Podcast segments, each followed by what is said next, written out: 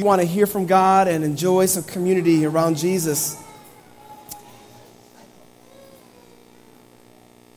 One of the fun things about kids is playing hide and seek with them.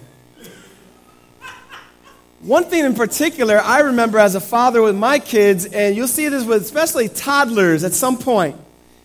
Playing hide and seek with them is an interesting thing because you'll tell them to go hide, you'll count to 10 or whatever number you do. You go look for them and you see them sitting on the couch. But they got something unique about them. What are they doing? not behind a pillow. They got their eyes closed. You ever play hide and seek with a kid who is there in plain sight with their eyes closed? And they think because they can't see you, then you by default can't see them. And the funniest thing, you're like, ready or not, here I come. You come to them and you're like, I thought, I thought we were hiding. And you realize they think they can't be seen. And then sometimes you just see them kind of squint open eye, like, did you find me yet? You know? And it's, just, it's the most hysterical thing because you're like, you have no clue, kid. You are in plain sight. And so you said you were ready, but you really were not. And as you can tell, there's something bigger here to this story. You know, when it comes to Christianity, the Bible teaches us we live in a world that is opposed to Jesus. Jesus said, Hey, look, if they rejected me, what makes you think you're going to get a different outcome if you're going to follow me? And so, what the Bible teaches is that there are temptations and resistance in our world that come from three sources the world itself around us, the world opposes Christianity, and then the flesh within us that goes after temptation, and then the devil, Satan, amidst us. He's around us. And between the world flesh and the devil, ready or not, here it comes, family. Ready or not, you're in a spiritual war. Ready or not, there are things taking place in your life that are challenging your faith. But what gets me distraught is that sometimes I feel like as Christians, we sit on the couch with our eyes closed and thinking because we are not looking at the opposition, it's not really there. But just because we can't see things or refuse to see things doesn't mean it's not there, family. And rather than sitting around with our eyes closed, the Bible tells us to be proactive in our faith. To be ready, not the or not part of the hide and seek. Family, I know that, man, all of us facing challenges, face challenges throughout our lives. And one of my burdens as a pastor, and I genuinely love you guys. I want you guys to be ready for what awaits you every step of every day. And the way I do that is to point you to Jesus. You know, the same is true of fatherhood as is true of the Christian life. The greatest point you'll ever make is when you point to the Maker, you point to Jesus Himself. And so that's what I want us to do. I want us to be the kind of people who realize look, man, we are faced with opposition around us, but rather than closing our eyes, we're going to be proactive and do the kinds of things God wants us to do in our faith, to be ready, to be ready no matter what comes our way. You've heard also the illustration of the frog in the kettle, haven't you? I don't even know if it's true because I was, I was kind of researching, and some people say them, some experiments have shown it's true, some say it's not. But the principle is true. The frog in the kettle illustration says if you drop a frog into boiling water, it will jump right out. Although to me, I think it might just die instantly, wouldn't it? But in any case, it is said that it jumps right out. But if you put a frog into lukewarm or tepid water and slowly bring it to the boil, supposedly the frog becomes accustomed to its surrounding, and before it knows, it doesn't realize it's boiling to death, and it dies. And you know, the same again is true. You know, when we maybe have our spiritual eyes open, we see the heat, right? We see the boiling, we see the temptation, we see the battle very clearly. But if we're uh, surrounded in this world, unaware of our surrounding, before we know it, we're going to be falling prey to the temptations from the world, flesh, and devil. So, what do we do then? How do we prepare ourselves? How do we get ready for whatever comes our way? That's what I want to share with us this morning.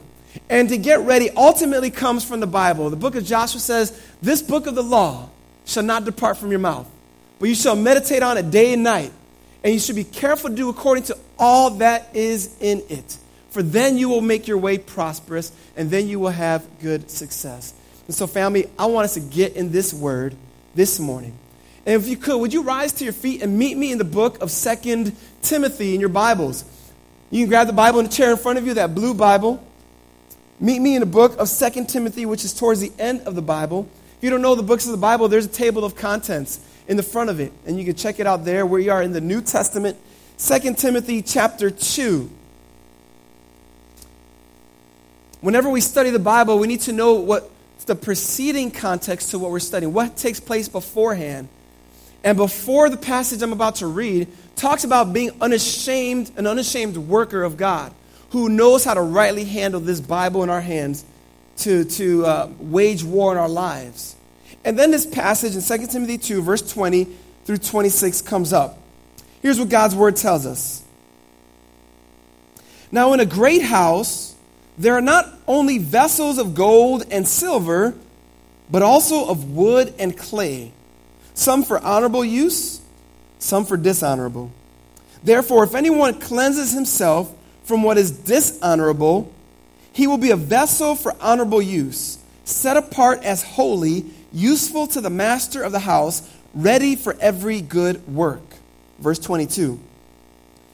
So flee youthful passions and pursue righteousness, faith, love, and peace, along with those who call on the Lord from a pure heart. Have nothing to do with foolish, ignorant controversies. You know that they breed quarrels. And the Lord's servant must not be quarrelsome, but kind to everyone, able to teach, patiently enduring evil, correcting his opponents with gentleness. God may perhaps grant them repentance leading to a knowledge of the truth. And they may come to their senses and escape from the snare of the devil after being captured by him to do his will. Let's pray together. Father, I, I pray, Lord, that you would speak through me, God, as we open the word here today, Lord. That you would help me cut it straight right now, Lord. God, that you might give us all the ears to hear and eyes to see what you want us to hear and see, Lord. God, I pray that you would cause us to be ready, Lord, to be the kind of people who are aware, alert, and engaged in the battles that we find ourselves in. God, I lift up for every man and woman who is here in this room today who does not yet know Jesus Christ, who has yet to put their faith, their entire faith in Him. God, I pray that you would draw them to yourself today. And Lord, that today might be the day of salvation for them. And for every one of your children, God, I pray that you would spur them and encourage them in their faith. Be glorified among us. We pray in the name of Jesus. Amen. Man, you may be seated, family. So I want us to get ready in three ways today. I want us to be ready to be used, to be ready to run, and to be ready to represent. To be ready to be used, to be ready to run, and to be ready to represent as we are faced with the battles with the world, the flesh, and the devil. The passage today opens up talking about a house. Talk about how in your house you have different kinds of vessels or different kinds of tableware. I know you got to fine china, many of you, in your house. I remember thinking to myself, what's the point of fine china if we use it once a year? But it's for special company. And you also have maybe the regular eating utensils. But among those things, you also have different bowls and dishes that are used for less honorable kind of things. Like, let's say you're about to mop the floor, you've got a mop bucket. None of you, after cooking pasta and serving on a table, put it in the mop bucket. Because the mop bucket has its own purpose and use, and it's different from the bowl that you use for your fixings. Isn't it true? And so, what Paul says here is he says, Now in a great house, verse 20, there are not only vessels of gold and silver, those are those honorable ones, but there's also ones of wood and clay, some for honorable use, some for dishonorable. He's saying there are different things and different purposes. But with this illustration, then, he says in verse 21 Therefore, if anyone cleanses himself from what is dishonorable, he will be a vessel for honorable use. You see, as we talked about last week, uh, we find out that even within the church in the first century, and it's true in our own day, there are false teachers. There are false um, teachings that come forward that can lead us astray from following Jesus. And what Paul is telling Timothy, the young protege that he's writing to here, as Paul is sitting in prison awaiting his execution, he's trying to get his young son in the faith, his spiritual son, ready for life in the midst of the battle. He's like, Timothy, I don't want you sitting on the couch with your eyes closed. Keep your eyes open. But in order to be ready, you've got to be the kind of vessel that is there to be used for honorable purposes. He said, There are people who lead others astray, and they are dishonorable. They are the mop bucket. They are the kind of people that God does want, not want to use for his purposes because they have pushed God away by their teachings. And he says, Timothy in verse 21, cleanse yourself from these kind of things. Now, I want us to understand something here. This idea of cleansing ourselves is going with the illustration of a, of a dirty bowl. You got to wash it to use it for, again, for the proper use. But I, I want us to hear what that looks like in our day to day life because I want to make some things really clear about the Christian faith. Um, this, this, is, the, this is the, the meat and potatoes of Christian faith right here for you. I remember when our daughter was young, we would, save, we would serve her chicken nuggets with ketchup. And I told you guys this story before, but I remember one time that she yelled out from the kitchen, I'm done, I want some more. I went back in, all the nuggets were there. But what was missing? It was the ketchup. And I had to tell her, like, look, no, the ketchup is for dipping the nuggets. All right? The nuggets are the meat. That's where the protein is. You need to eat that. And so, right now, what I'm about to share with you guys is, is the protein of the Christian faith. All right, you guys with me here? All right, this is the meat. So, when, when the Bible calls us to cleanse ourselves, God does never tell us to cleanse ourselves from our own sins in the New Testament. Let me, let me let you understand something. There's nothing you can do to cleanse yourself in God's sight. The Bible teaches us that your heart and my heart has been stained with sin from our birth. Good people don't go to heaven by their good deeds, fam. This is a biblical truth. We had it read for us earlier from Ephesians 2 when Pastor Jeremy was read, reading. It is not by works. And so when Paul says cleanse yourself, he's not saying make yourself forgiven before God, make yourself holy before God. We can't do that. And so here's the difference there is a sense that we are in our position before God holy. And this sounds really crazy because you're like, man, if you know what I said yesterday, you would not be saying what you said. No, I know what you said yesterday. It probably wasn't good. I know what you guys thought because the things I think, right? There is sin in my life as there is sin in your life. But the Bible teaches us that there is a way that God has made for us to be in our position holy before God not in and of ourselves, but something that comes from outside of ourselves. I don't know if you're tracking with me here, family.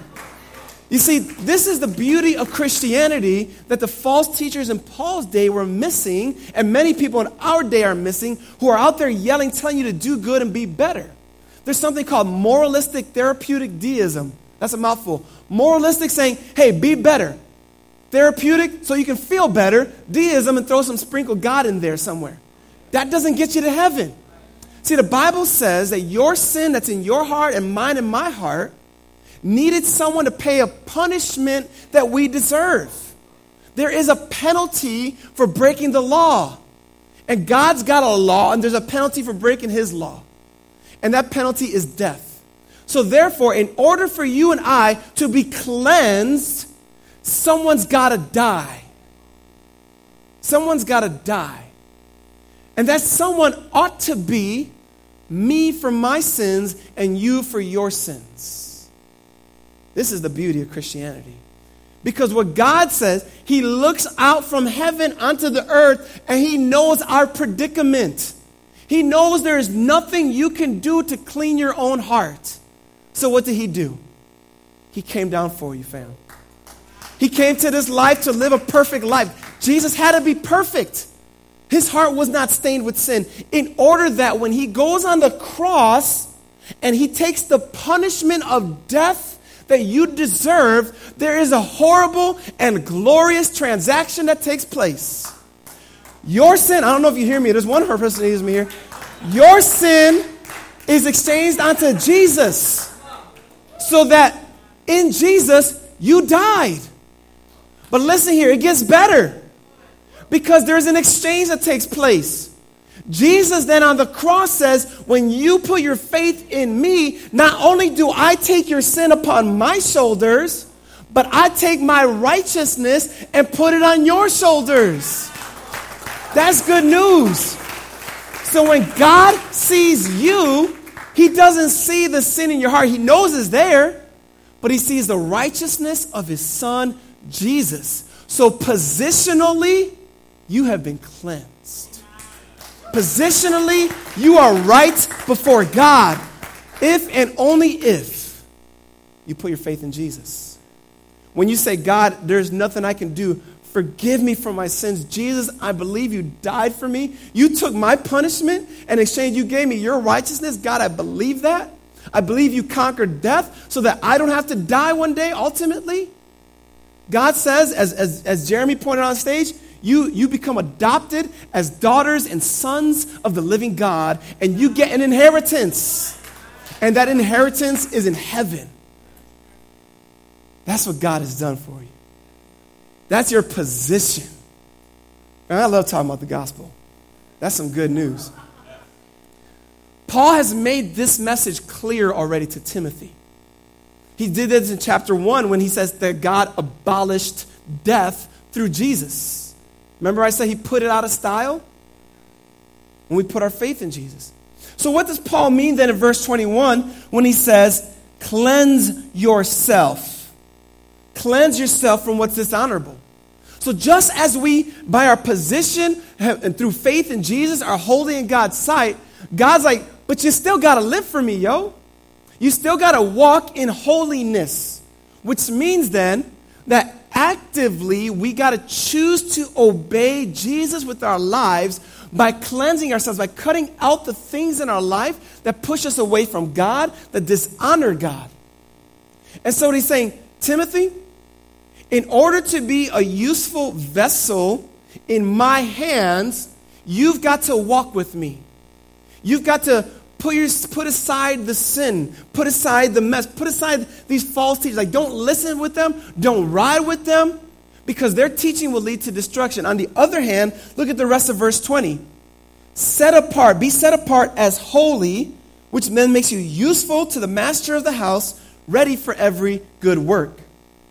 So, how are you to be ready to live in this life, in this world that's broken with the world, the flesh, and the devil? Well, what we do is know who we are before God because of Jesus, and then we ready ourselves by choosing to walk with Him, setting ourselves apart. And then it says we could become useful in God's hands. Now, listen, God knows how to use the mess in our lives, He has done it time and time again. God is able to do that. But God wants to use you through your love for Him and you're choosing to walk with Him. Look, God's going to get His will accomplished one way or another, family. But man, what joy it is when it's through me and you because of our obedience to Him. There's no greater joy. So, what Paul's saying here be ready to be set apart for God so you can be useful to God and be ready with God no matter what. It's a declaration saying, God, I'm all yours. I'm ready. Use me. I'm cutting off the stuff in my life. When I fail, I'm acknowledging it. I'm turning, I'm repenting of my sin. I'm saying, God, I don't want that anymore, but I'm coming back to you. Use me, God. And God has a way of cutting out in our own life as well, of purging us of things that we depend on to make us more useful in His hands. There's a story in the Old Testament of a great warrior named Gideon. I shouldn't say great warrior, he was actually a timid warrior who became great in God's hands. He went to war with tens of thousands of soldiers, and as he's getting ready to go on the front line, God's like, ah, You got too many people with you. That's not usually a, a military problem. What God says, say, every man who doesn't want to fight, send him home. That's usually not the thing you tell a bunch of warriors before they're about to meet their death. Sir, I don't want to die today. Half the army leaves. And through another series of events, God trims down Gideon's army to 300 people. And God's like, perfect, useful. I've purged it enough. I've set apart these people, and through them, I'm going to accomplish my purpose. So sometimes God's got to purge you of stuff in your life to make you useful in His hands. But what does He say here? Be ready for every good work, be expectant. God's going to use you, fam. And what great joy there is in being used by Him. So, in the midst of all this, don't sit on the couch with your eyes closed, but be ready to be used. Secondly, as you're being ready to be used, as you're resisting this world, be ready to run, family. Look at verse 22. So flee youthful passions and pursue righteousness, faith, love, and peace, along with those who call on the name, call on the Lord from a pure heart. He says, be ready to flee useful, I mean youthful passions. Flee youthful passions. Run away from these things. You see, I find it interesting that he's talking, he's addressing this matter of false teachers in the church. And I mentioned this last week, but this is, it bears repeating probably every Sunday. Because what's happening is when your thoughts are given away from God, it begins to affect the way you live, the way you talk. This is why I find it so sinister of the enemy of God that many of the ideas that are affecting our society begin in our colleges and universities. You ever notice that? Because what's happening is our young people are being trained in these classrooms, and these thought processes that remove God from the equation are going to begin to take root in their minds if they're not fortified, and it's going to then affect the way they live.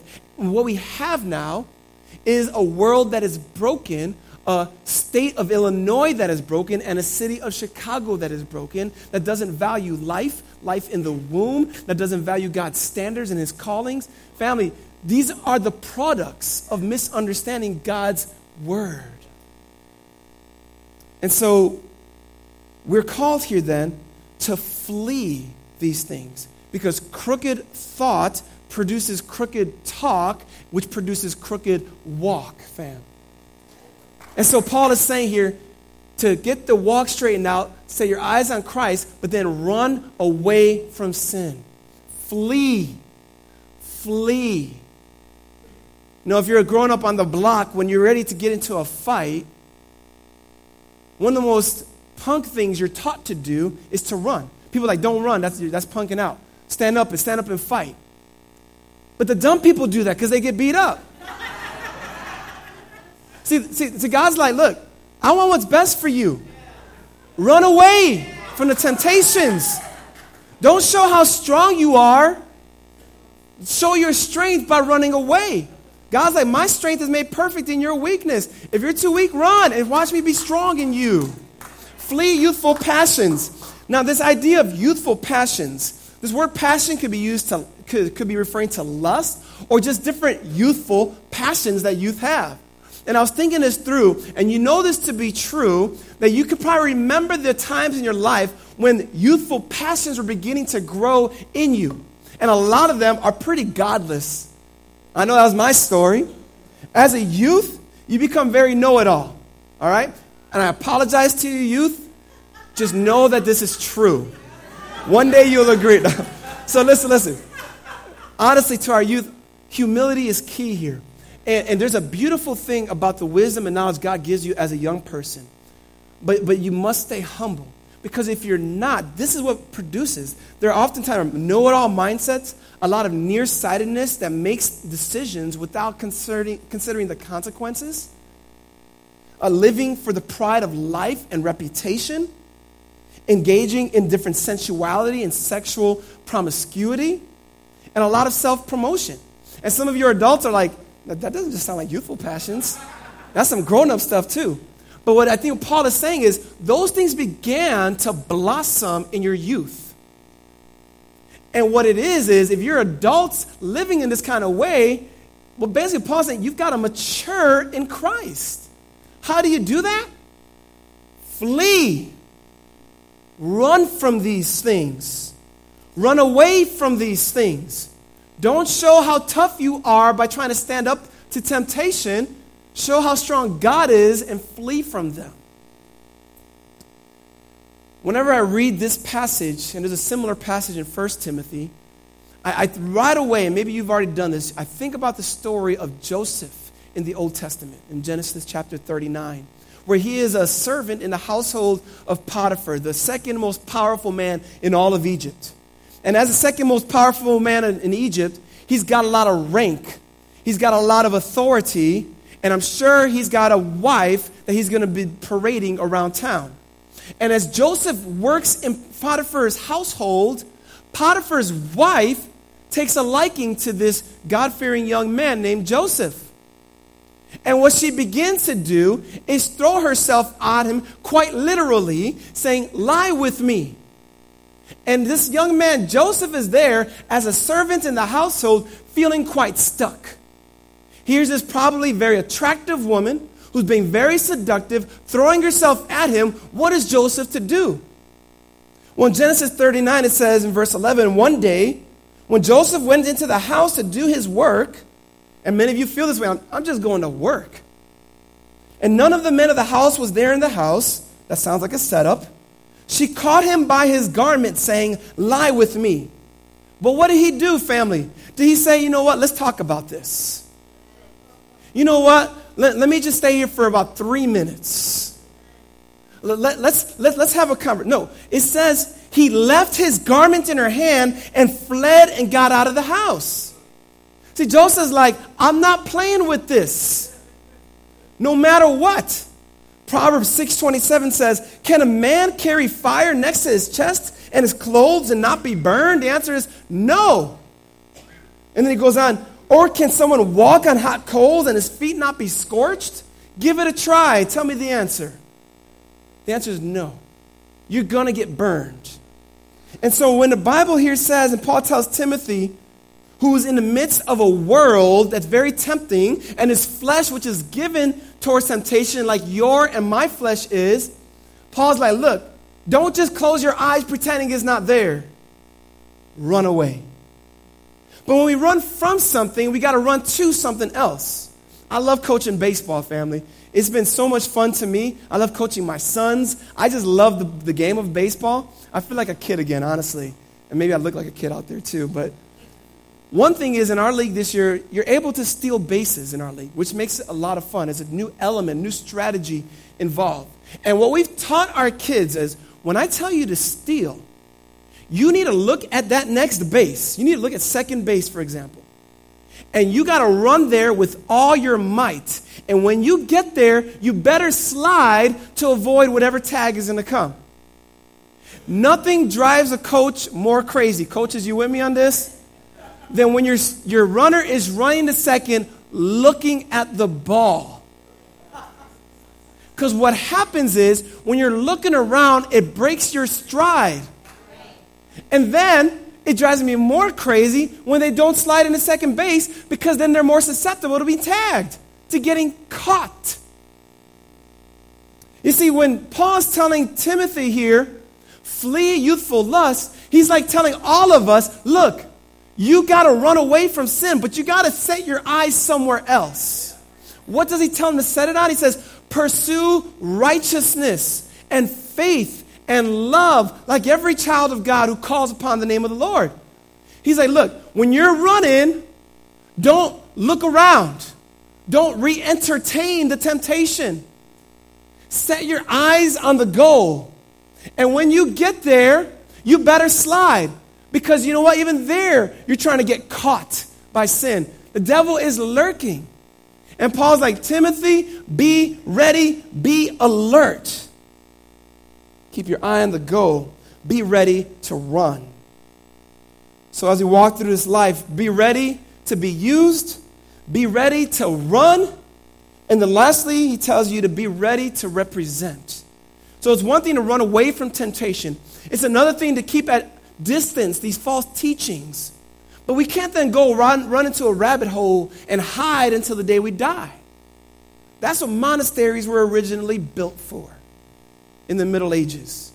There was a flawed understanding that in order to walk with Jesus, we've got to separate and isolate ourselves from the world. So much so that if I live in a monastery in the middle of nowhere, then I could be safe from temptation. But then you become useless in God's hands. And so God never tells us, hey, hide away and stay there for 50 years. No, you live in a world that's broken. Yes, you are to flee from temptation. Yes, you are to set yourself apart from different false teachings. But yes, you're also supposed to engage the world. If God removes the light, how big will the darkness be? So, what does he say here in verse 23? Have nothing to do with foolish, ignorant controversies. You know that they breed quarrels. The Lord's servant must not be quarrelsome. Don't, don't get involved with all this mess. You know, in the Middle Ages, there was a discussion in the realm of philosophy of how many angels can dance on the head of a needle. And they would sit around and have discussions about the philosophical ideas of doing that. And that term began to be used for those who basically have their heads in the clouds, who are talking about things that ultimately don't matter when the things that do matter are being unaddressed. And what Paul is saying here is look, fam, there's a lot of things in our world that are not as important as the most important thing. And the most important thing here is what we do with our lives. He says in verse 24, Be kind to everyone, able to teach, patiently enduring evil, correcting your opponents. So, what he's saying is yes, we're living in a world. Yes, we're to resist temptation. Yes, we're supposed to run. But yes, we're also supposed to engage and combat and contend for the truth. See, as followers of Jesus, we have a responsibility to be his representatives. The Bible says we are his ambassadors who come from a different country, if you will. We are citizens of heaven, but we live on earth as ambassadors. And as an ambassador, you represent your home. And as ambassadors, then we represent Jesus, and we are there to tell people about him. But we do so with kindness. We do so teaching the truth, enduring with evil. Like, man, the world is evil, but we got to be patient in this world that's broken. And then correcting our opponents. We got to be ready to defend the truth, be ready to contend for the truth. And the reason for that is that God may use you and I to lead people to Jesus, even those who are most hostile to Christianity, those in this world that are pushing God away. Look what he says in verse 25. Do so with gentleness. God may perhaps grant them, that's those who oppose Christianity or who are false teachers trying to claim Christianity, God may perhaps grant them repentance, leading to a knowledge of the truth and they may come to their senses and escape from the snare of the devil after being captured by him to do his will. You see, the world and the flesh are constantly trying to call us to stray away from God, but the devil is also at work keeping people from God. And God may use you and I to bring the truth to bear on someone's life about the positional holiness before God because of Jesus and the progressive holiness we're called to walk in. God, God may use you to teach people the truth of the gospel. They may, they may come to know Jesus.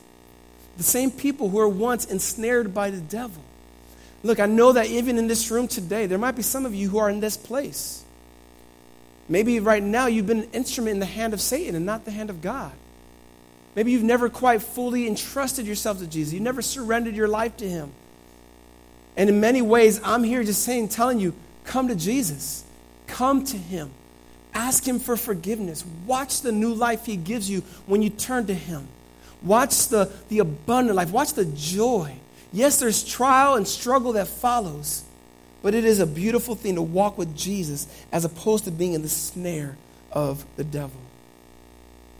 How can Paul say this with such conviction? Well, you might remember that's his story. He was the opponent once of Christianity, he was the one who hated Jesus. And he's the one that Jesus stopped in his tracks. And I pray that for some of us today, maybe God's doing that to you, stopping you in your tracks. Saying, hey, look, enough is enough. Stop resisting me. Come to me. And that's you today, man. As I close this service, we're going to have a prayer team coming to the right and left of me on this stage. They would love to pray with you. Maybe you've never put your faith in Jesus. Do so today. Watch the forgiveness he gives you. Watch him adopt you in his family as his daughter as his son and enjoy the new life. Others, man, maybe he's stopping you in your tracks because you have not been ready to be used by God. You've been sitting on the couch with your eyes closed, hoping that all that around you is just go away. And God's like, it's not going away. I got to come back one day and take you home, but until I come, it's not going away. Be ready to be used. Be ready to run if you need to. And to be ready to represent my name in this world. Family, ready or not, the battle is here. By God's grace, let's be ready. I'm going to close in prayer and then invite our worship team and prayer counselors to come forward.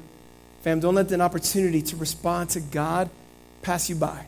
We'd love to pray with you as we close up here. Let's pray. Father in heaven, I thank you for Jesus who took my punishment, took our punishment through faith. And Lord, I thank you that when you tell us to cleanse ourselves, is not to cleanse us from sin, because Jesus has done that. But thank you also calling us to cleanse ourselves from the temptations, from the, the, the sinful influences, Lord, to walk with you, Lord. God, I pray that every daughter and son of God in this room would walk with you, Lord.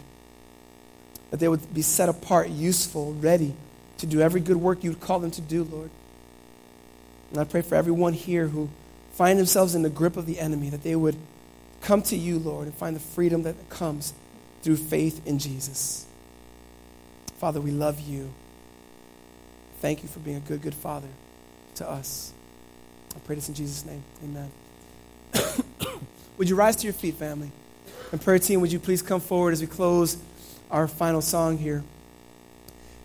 As I mentioned, man, please don't let an opportunity pass you by as God is moving in your heart. If you're feeling be led to be prayed for, please come to one of our prayer team members. I know they're eager to pray for you. Maybe you just want to be alone, but you want to solidify what God is doing in your heart by coming forward, kneeling down at the stairs here. You're welcome to do that as well. Family, let's sing knowing that though we are prone to wander, that we serve a God who knows how to bind our wandering heart back to Him. Amen.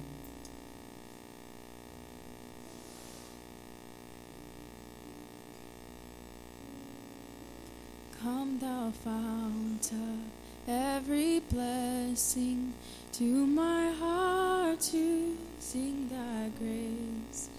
Streams of mercy, never ceasing, call for songs of loudest praise.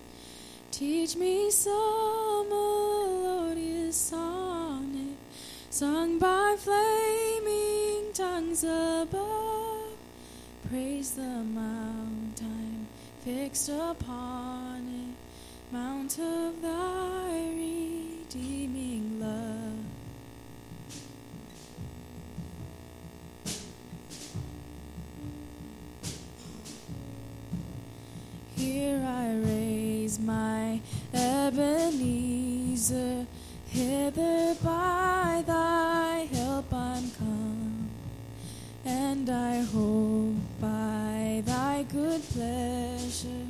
Safely to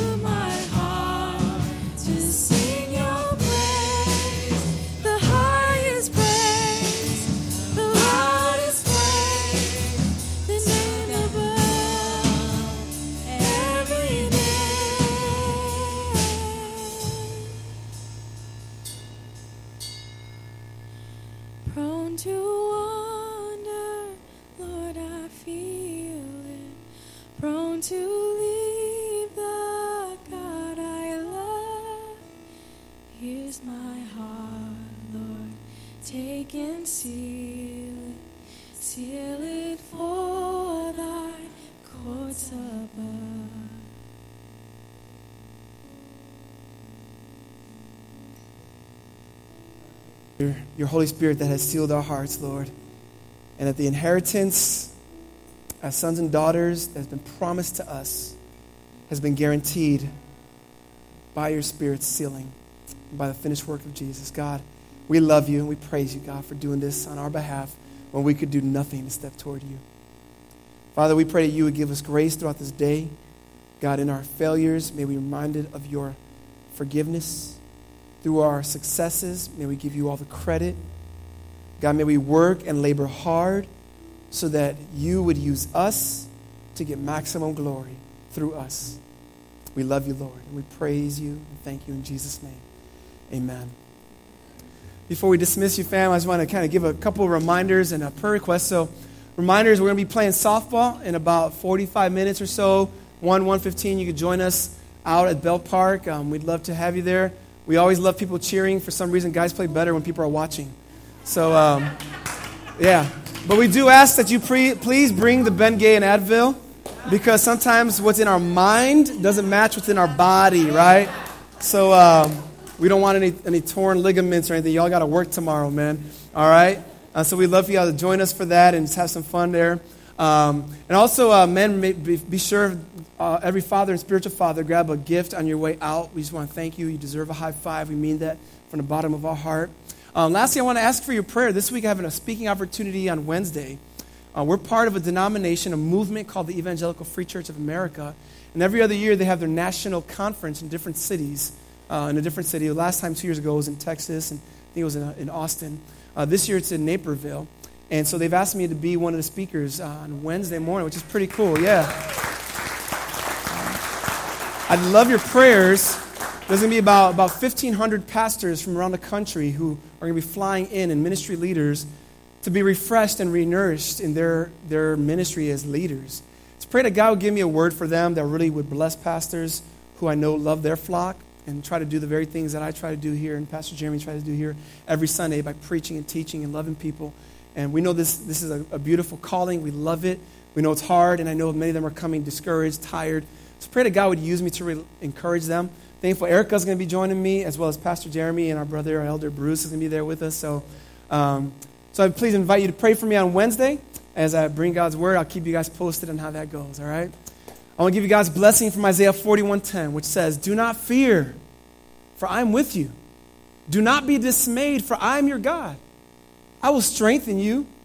I will help you, and I will uphold you with my righteous right hand." And family, what God promises, He always delivers.